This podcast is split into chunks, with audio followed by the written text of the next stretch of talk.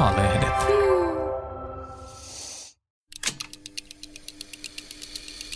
Näin meistä tuli me. Apu 90 vuotta.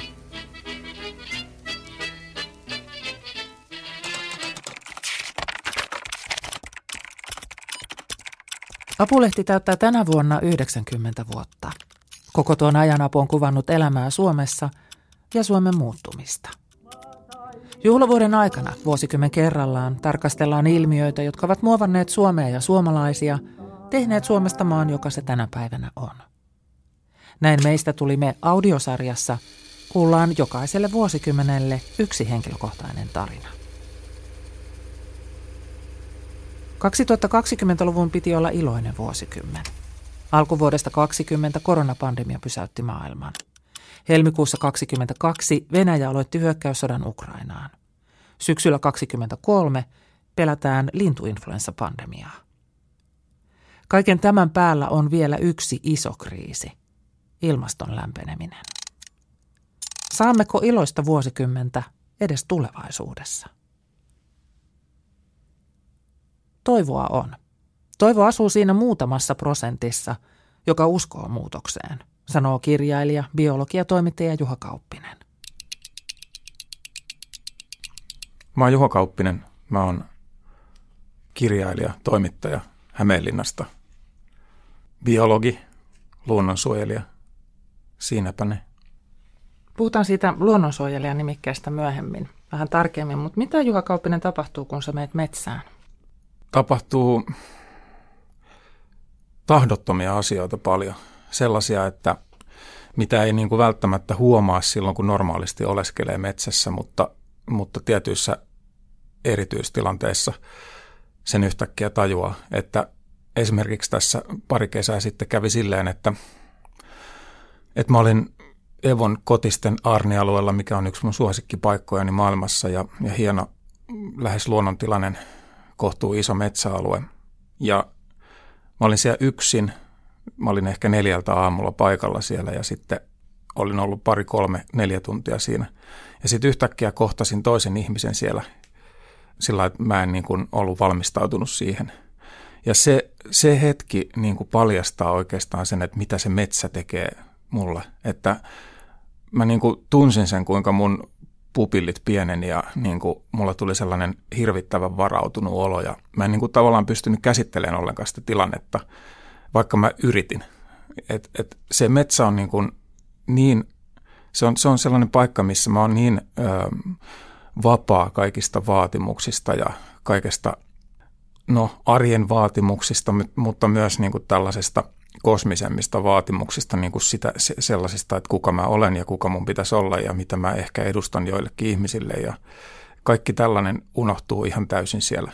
Ja sitten kun kohtaa toisen ihmisen, vaikka se oli mukava se kohtaaminen ja se oli itse asiassa puolituttu se ihminen, niin, niin siitä huolimatta siinä on sellainen pitkä niin kuin mukautumisjakso, semmoinen, niin kuin, että se metsä tavallaan purkautuu pois mielestä ja on taas niin kuin ihminen. Et ehkä sen tohon, tohon hetkeen mä sen kiteyttäisin.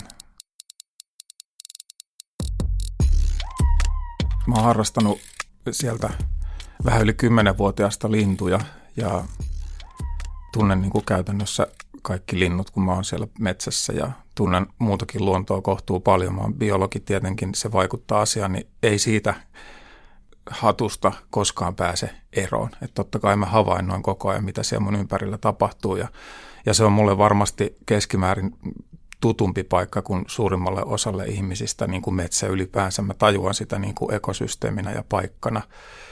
Mutta kyllä se on silleen, että se on, mä oon silti ensisijaisesti ihminen, kun mä sinne menen. Ja mä tajuan niin kuin konkreettisesti, että mä oon vieras siellä, vaikka me ollaan osa luontoa ja vaikka ihminen tulee metsästä ja ties mistä savannelta ja muualta. Mutta, mutta niin kuin, kyllä mä sen koen nimenomaan niin, että mä oon on ihmisenä siellä. Ja et ne on, mä oon ihmisenä, mutta se, ne muunlaiset, ketä siellä on, niin mä haluan ajatella, että ne on mun ystäviä, ne on mulle tärkeitä henkilöitä ja olentoja. Mennään vielä metsään. Mikä on Glenian? Glenian on,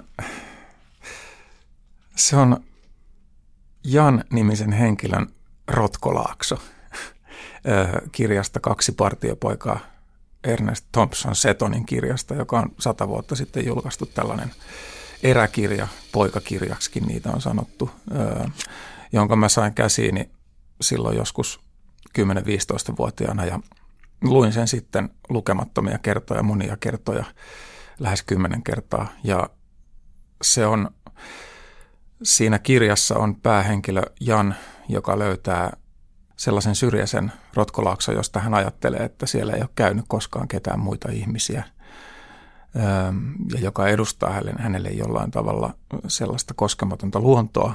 Ja koska se kirja on mulle yksi niin kuin tärkeimmistä kirjoista mun elämäni aikana ja, ja josta mä niin kuin ammennan paljon mun niin kuin luontokokemukseeni tai, tai että, ja, ja sellaisen niin kuin estetiikan taju ja kaikki se on sieltä kirjasta paljolti lähtöisin. Tai, tai sanotaan niin, että mun on vaikea vetää rajaa, että missä kohtaa se Setonin kirja on muokannut mua ja missä kohtaa mä oon niin kuin löytänyt itseäni sitä, kuka mä olen sen kirjan sivuilta.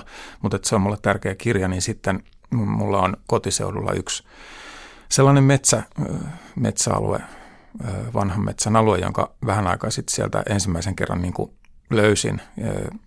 Kävin siellä ensimmäistä kertaa. Se oli ollut tietenkin olemassa ja, ja se on suojeltu ja näin, mutta mä en ollut sitä ollut tietoinen. Ja sitten kun mä siellä käppäilin ja, ja se oli mulle uusi paikka ja koko ajan niin kuin uutta sellaista, mitä harvoin saa kokea kotiseudulla, että on vanha metsä, joka on mulle uusi paikka, niin, niin mä yhtäkkiä tajusin, että on mulle niin kuin Glenian. Ja sitten kirjoitin siitä heräämisiä kirjaan, että, että, tota, että, että vietin siellä joitain öitä ja, ja olen käynyt siellä sen jälkeenkin säännöllisesti ja upea paikka edelleen, mutta koko ajan tietenkin tutumpi ja tavallaan siinä jotain häviää siitä, mutta se on nyt, se on mun Glenian. Ympäristö- ja luontoihminen Juha Kauppisesta tuli jo nuorena, vaikkakaan se ei ollut asia, jolla nuorena olisi halunnut erottua. Yläasteelle siirtyessä se on niin kuin tapahtunut. Mä oon mennyt luontokerhoon Hämeenlinnan Lyseon Kalypsoon, yli sata vuotta vanhaan luontokerhoon – ja löytänyt lintuharrastuksen ja alkanut kuvata luontoa ja muuta, mutta se oleellinen juttu tietysti on, että sen ikäisenä kaikki asiat tapahtuu silleen tosi silleen vaistomaisesti ja intuitiivisesti. Ei sitä niin kuin, mä tajusin, että tämä on aika friikkiä touhua. Tätä tekee harvat tässä meidän koulussa. Mutta samanaikaisesti se oli mulle jotain tosi luonnollista ja semmoista, mitä mä vaan niin kuin tykkäsin tehdä. Ja vasta sitten paljon, paljon myöhemmin on niin kuin alkanut pohtia sitä, että miksi mä teen sillä tavalla, mikä siinä luonnossa puhutteli mua. Että se oli niin kuin, se, ja, ja toi kirjan lukeminen oli, oli osa sitä prosessia ja erilaisten kirjojen lukeminen ja ihmisten tapaaminen ja kuvien katsominen ja näkeminen ja kaikki se, sen niin kuin luonnon kohtaaminen ja kokeminen monella eri tasolla. Mutta pohjimmiltaan se oli sitä, että mä menen metsään tai suolle tai johonkin paikkaan ja mä saan olla siellä täysin rauhassa. Mä tuijotan jotain lintuja ja mun ei tarvi olla kenellekään mitään. Mä muistan sellaisia hetkiä tosi varhaisesta nuoruudesta, vaikka mä en ajatellut, että mä kokisin arkea tai koulua tai kotia mitenkään niin kuin vastenmielisenä tai ikävänä paikkana, mutta siitä huolimatta se oli jonkunlaista tällaista vapautumista. Helleaallot, kuumuusennätykset, kuivuus ja mittavat maastopalot ovat olleet kuluneen vuoden uutisia eri puolilta maapalloa. Ilmastonmuutosta seuraavan EUn Kopernikus-palvelun mukaan vuosi 2023 on todennäköisesti mittaushistorian kuumin. YK pääsihteeri Antonio Guterres käyttää puheissaan ilmaisua ilmaston luhistuminen, ja se on jo alkanut. Elokuussa 2018 ruotsalainen 15-vuotias koululainen Greta Thunberg aloitti oman ilmastomielenosoituksensa. Thunberg sanoi istuvansa Ruotsin parlamenttitalon edessä perjantaisin niin kauan, kunnes maa noudattaa Pariisin sopimuksen mukaista ilmastopolitiikkaa. Fridays for Future-mielenilmaukset laajenivat eri puolille maailmaa. Kun tätä haastattelua tehtiin syyskuussa 2023, Menossa oli ilmastolakon viikko 264. Poteeko Juha Kauppinen ilmastoahdistusta? Kyllä, tunnen ja sellaista sen maailman katoamisen ahdistusta, joka on mulle niin kuin tärkeä ollut lapsesta lähtien. Öö, pohjoisen luonnon katoamista koskevaa ahdistusta ja, ja niin kuin mikä tulee tapahtuu, jos mä nyt saan normaalin mittaisen elämän elää, niin ta- tapahtuu suurelta osin mun elämän aikana jo vuoteen 2100 mennessä, sit jos vaikka ajattelee omien lasten elinkaarta, niin tapahtuu jo todella valtavia mullistuksia pohjoisessa luonnossa, joka siis häviää täältä suurelta osin Etelä-Suomesta ja täältä korkeukselta, mikä on kuitenkin globaalisti aika pohjoinen paikka. Öö, ja sellaista tosiaan niin kuin epämääräistä ahdistusta ympäristön muutoksesta, johon ilmastonmuutos liittyy tosi oleellisesti, mutta mikä on siis paljon muutakin elinympäristöjen tuhoutumista ja niin kuin meidän, meidän sitä tämän maapallon niin kuin kestämätöntä käyttämistä. Ja, ja ehkä sanotaan niin kuin parin kolmen viime vuoden aikana erityisesti se ahdistus on ollut sitä, että – tajua, että meidän pitäisi pystyä tekemään niin fundamentaalisia muutoksia meidän yhteiskuntajärjestelmissä, että välillä niin kuin meinaa usko loppua siihen, että pystytäänkö niitä tekemään.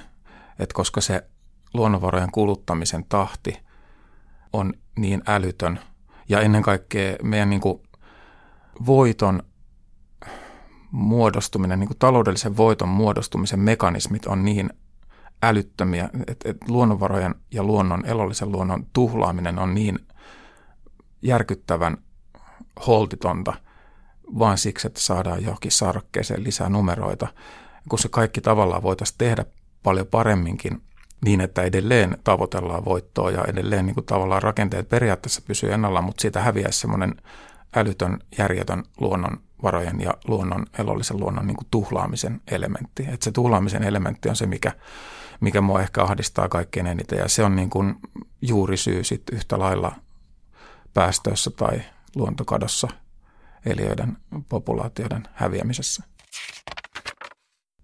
Ylivoimasti isoin asia, mitä ihminen voi tehdä ympäristöekokriisin ehkäisemiseksi ja katkaisemiseksi on se, että liittyy toisiin ihmisiin, joilla on samanlaisia tavoitteita ja pyrkii saamaan yhteiskunnassa aikaan ison muutoksen – se on tehokkainta, mitä me voidaan tehdä. Se, että et, et mitä mä teen mun omassa elämässä, niin se on niin kuin, tavallaan absoluuttisesti mitattuna se on tärkeää vaan mulle, että eläks mä omien arvojeni mukaisesti. Mutta mä oon todella ahdistunut ja rasittunut siitä keskustelusta, että syyllistetään toisia ja kaikkien pitäisi sitten, jos mä oon vaikka luonnonsuojelija, niin mun pitäisi luopua kaikesta ja asua jossain mökissä metsän keskellä. Mm, niin kuin, ei se ole se juttu se, se ei ole oleellista. Se, se ratkaisu tämän maailman ongelmiin ei ole se, että mä muutan elämäni tollaiseksi. Sitä on yritetty ja se ei auttanut, vaan, vaan muutokset pitää saada aikaiseksi yhteiskunnassa. Vielä, vielä ehkä yhtenä tärkeänä lisänä tuohon mun mielestä se, että kun katsoo nuoria ihmisiä, nuorten ilmastoahdistuneiden ihmisten toimintaa, jotka siis leikkaa sitä omaa elämäänsä niin kuin kaikkea nautintoa ja hyvää pois siitä – ja elää mahdollisimman pienesti ja tavallaan kokee valtavaa ahdistusta ja siihen, siihen liittyy niin kuin mielenterveyden ongelmia ja kaikkea muuta, niin nämä ihmiset pitäisi vapauttaa siitä tunteesta, että, että, niin kuin, että tällä tehdään se muutos. Se ei tapahdu sillä, että jokainen ihminen muuttaa elämänsä yksi kerrallaan. Se ei riitä. Pitää saada paljon isompia muutoksia ja, ja niin kuin vähän karrikoiden sanottuna, niin tavallaan se, että elinpä mä itse millaista elämää tahansa, niin mä voin olla silti mukana tekemässä yhteiskunnallista muutosta. Mutta vaikka kaikki ihmiset ei pysty tekemään sitä, että ne niin kuin pitää vaikuttavia palopuheita ja, ja jossa on faktat paikoilla ja muuta, koska kaikki ei pysty ja ehdi paneutua asiaan sillä tarkkuudella, niin oleellista onkin tajua, tajuta, että ei kaikkien sitä tarvitse tehdä, ei edes puolen ihmisistä tarvitse tehdä. Muutama prosentti populaatiosta riittää isojen muutosten liikkeelle saamiseen. Tämä on historiasta tunnettu tosiasia, että apartheidit ja hirmuhallinnot on kaatuneet sillä, että on muutama, muutaman prosentin kriittinen massa ihmisiä.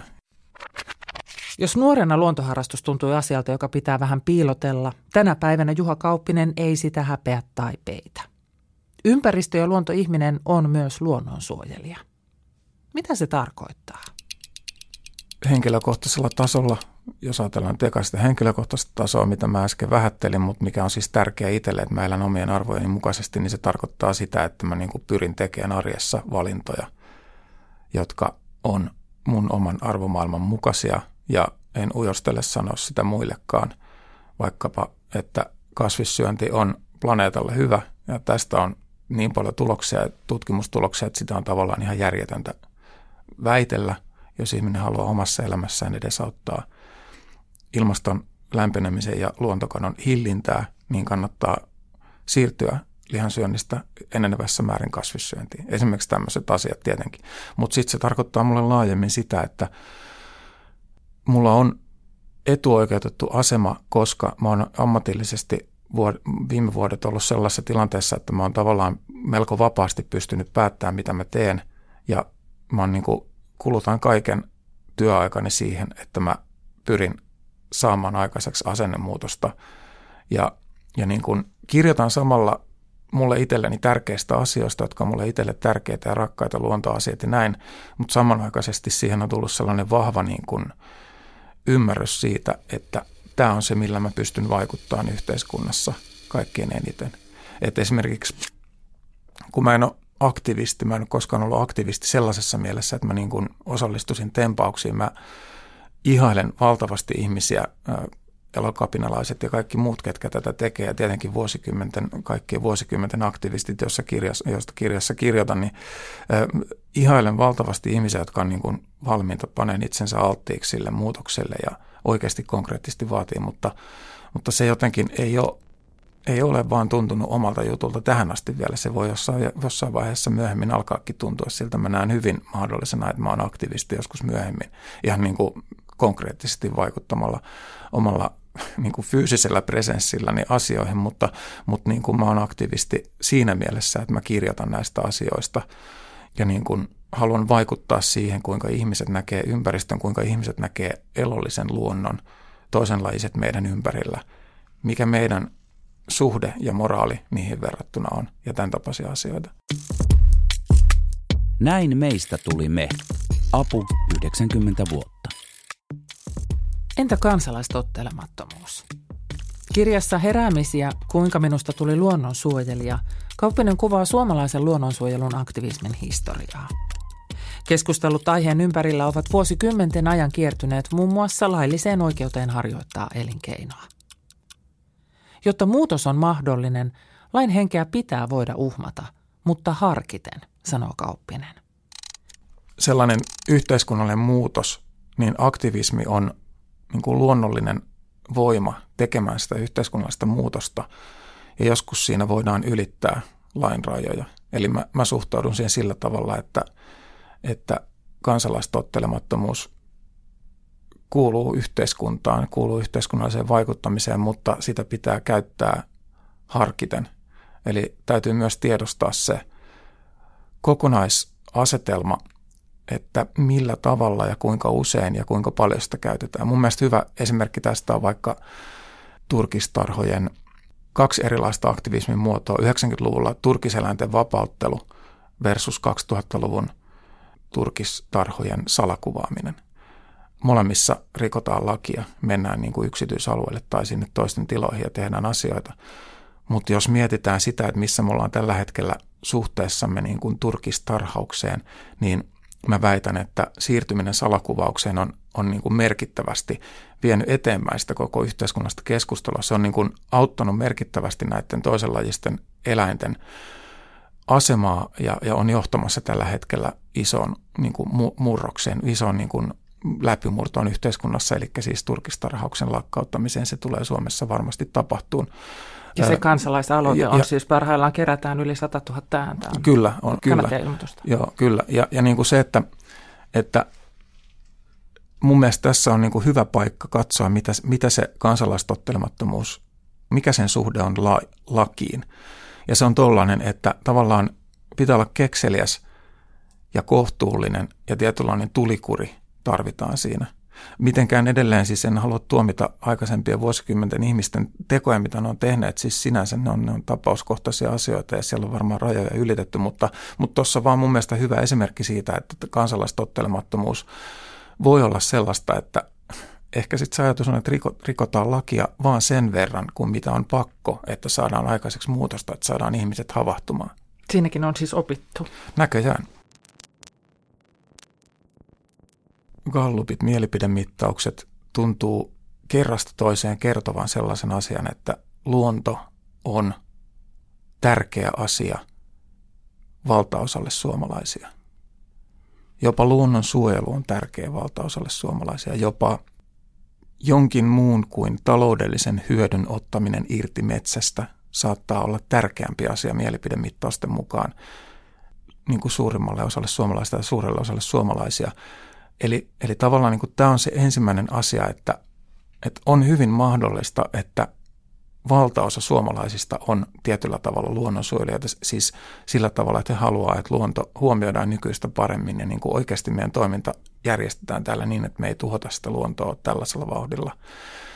Ja sitten taas jos tullaan siihen, että miksi se on niin tunteita herättävä asia, niin mun mielestäni edelleen menneisiin vuosikymmeniä niiden tapahtumiin niin kuin paneuduttua, niin mun mielestä se selitys on se, että jos ajatellaan tällaista isoa edistysprojektia ja tätä kaikkea niin kuin teollistumista, kaupungistumista, ihmisten sellaisen niin kuin vaurauden kasvattamista 1900-lukua tässä mielessä Suomessa, 50-, 60-, 70-lukua – no, nimenomaan nyt jos Suomen kontekstissa puhutaan, sama pätee ma- maailmallakin, mutta jos Suomen, Suomessa puhutaan, niin se, että me, me ollaan noustu sodan jälkeen sotakorvauksista, me ollaan niin kuin hypätty mukaan tähän länsimaiseen edistysprojektiin ö, vaurastuvaksi teollisuusmaaksi, niin siinä tarinassa luonnon ja luonnonvarojen käyttäminen on ollut täysin keskeisessä osassa – metsien ö, isot hakkuut, jokien patoamiset, soiden kuivattamiset, kaikki muu. Ja tavallaan ne äänet, mitkä on noussut, jotka on kyseenalaistanut tätä luonnon silmitöntä hyväksikäyttöä, niin on suhtauduttu ensin kiinnostuksella, arvostavastikin, joskin varmaan pienissä porukoissa naureskellen – mutta siinä vaiheessa, kun on oikeasti alkanut, alkanut saada aikaiseksi muutosta yhteiskunnassa niin kuin laajasti ihmisten ajattelutavassa, mikä nyt voidaan Suomessa paikantaa vaikka 60-luvulle ja tietenkin ylipäänsä läntisessä maailmassa, Suomessa vähän myöhemmin kuin muualla, mutta siellä 60-luvulla se on alkanut, niin siitä luonnonsuojelusta on tullut uhka tälle edistyskertomukselle ja edistyspyrkimyksille. Ja se on lopulta johtanut siihen, että, että niin kuin ensin on ollut pakko toppuutella sitä luonnon suojelemista, niitä pyrkimyksiä. Sitten on ollut pakko alkaa niin kuin kritisoida niitä, sitten on ollut pakko alkaa niin kuin mustamaalata ja vaientaa niitä ääniä ja marginalisoida ja työntää jonnekin marginaaliin ja hyväksytyn ulkopuolelle sellaisia ihmisiä ja sellaisia ääniä, jotka on vaatineet muutosta siihen luonnon hyväksikäyttöön. Ja tästä on tosi surullisia tietenkin esimerkkejä 1900-luvulta ja, ja niin kuin tavallaan, kun tätä on jatkunut vuosikymmeniä, se on synnyttänyt sellaisen meidän niin kuin kollektiiviseen alitajuntaan, meidän kollektiiviseen tajuntaan ja jonkunlaiseen public domainiin siitä, mitä me ajatellaan asioista, niin se on synnyttänyt sellaisen, sellaisen niin kuin pysyvän rakenteen, jossa katsotaan karsaasti luonnonsuojelua, jossa katsotaan suojelua, jossa katsotaan karsaasti sitä, että vastustetaan luonnonvarojen rajatonta käyttämistä ja pyritään säilyttämään jotain koskemattomana. Ja, ja niin kuin mä näkisin, että niin kuin sitten totta kai ihan yksinkertaisesti tähän lisättynä se, että kun meillä on teollisuuden aloja, joita kyseenalaistetaan, niin kuin metsäteollisuutta tai muuta, niin totta kai siellä on myös aina kyse siitä, että akuutista asiasta, että joka kvartaalin lopussa viivan alla pitää olla tietty määrä ja joka, jokaisesta viivan alla olevasta luvusta on käytännössä yksi ihminen ja hänen alaisensa vastuussa, että se, se toteutuu.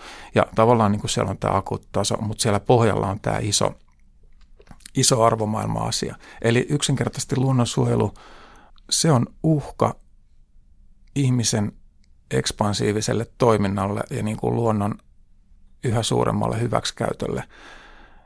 Jos ihminen tavallaan tekee sen valinnan, varsinkin takavuosikymmenen, mutta vieläkin, että jos tekee sen valinnan, että mä oon luonnonsuojelija ensisijaisesti identiteetiltä, niin, niin se ei ole neutraali valinta. Se on, se on valinta, jonka kanssa sit pitää elää. Viimeinen kysymys. Missä sä Juha Kauppinen näet toivoa?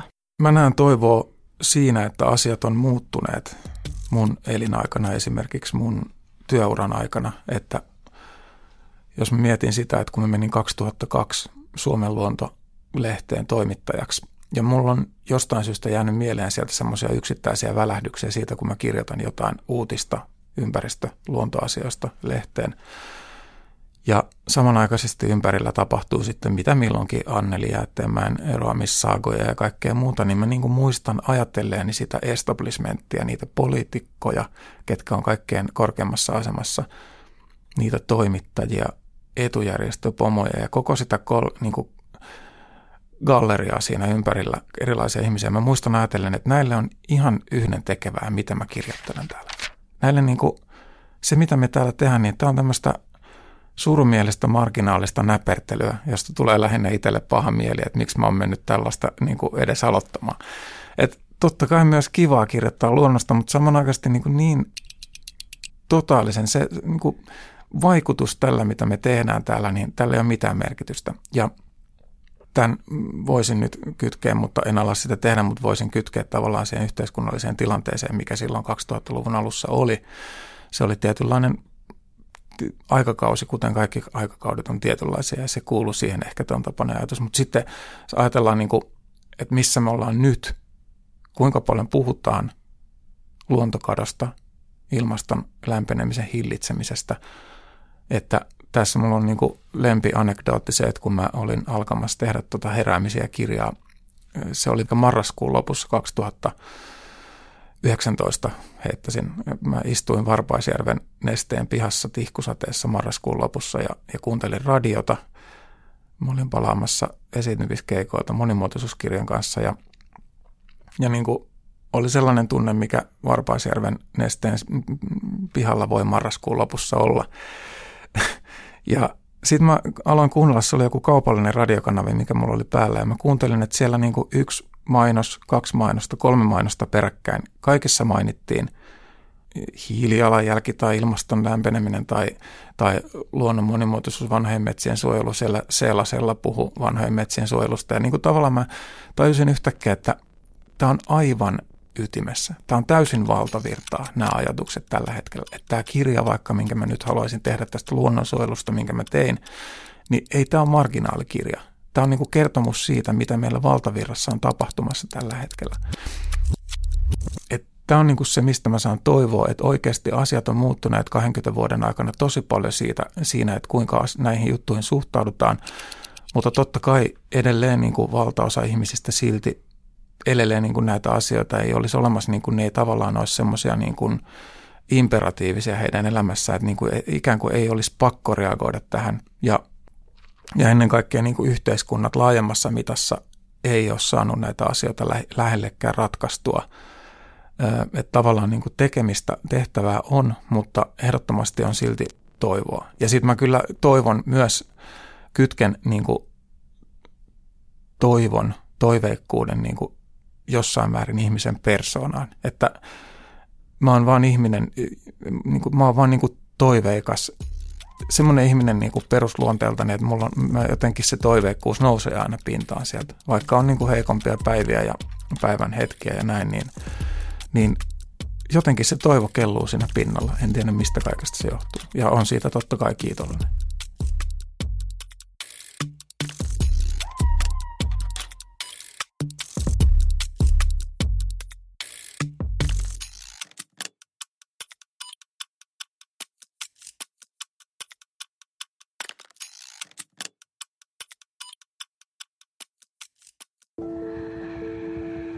Lataa Apu 360-sovellus ja löydä pelottomat jutut ihmisistä, ilmiöistä ja maailmasta. Apu 360. Enemmän sitä, mikä kiinnostaa.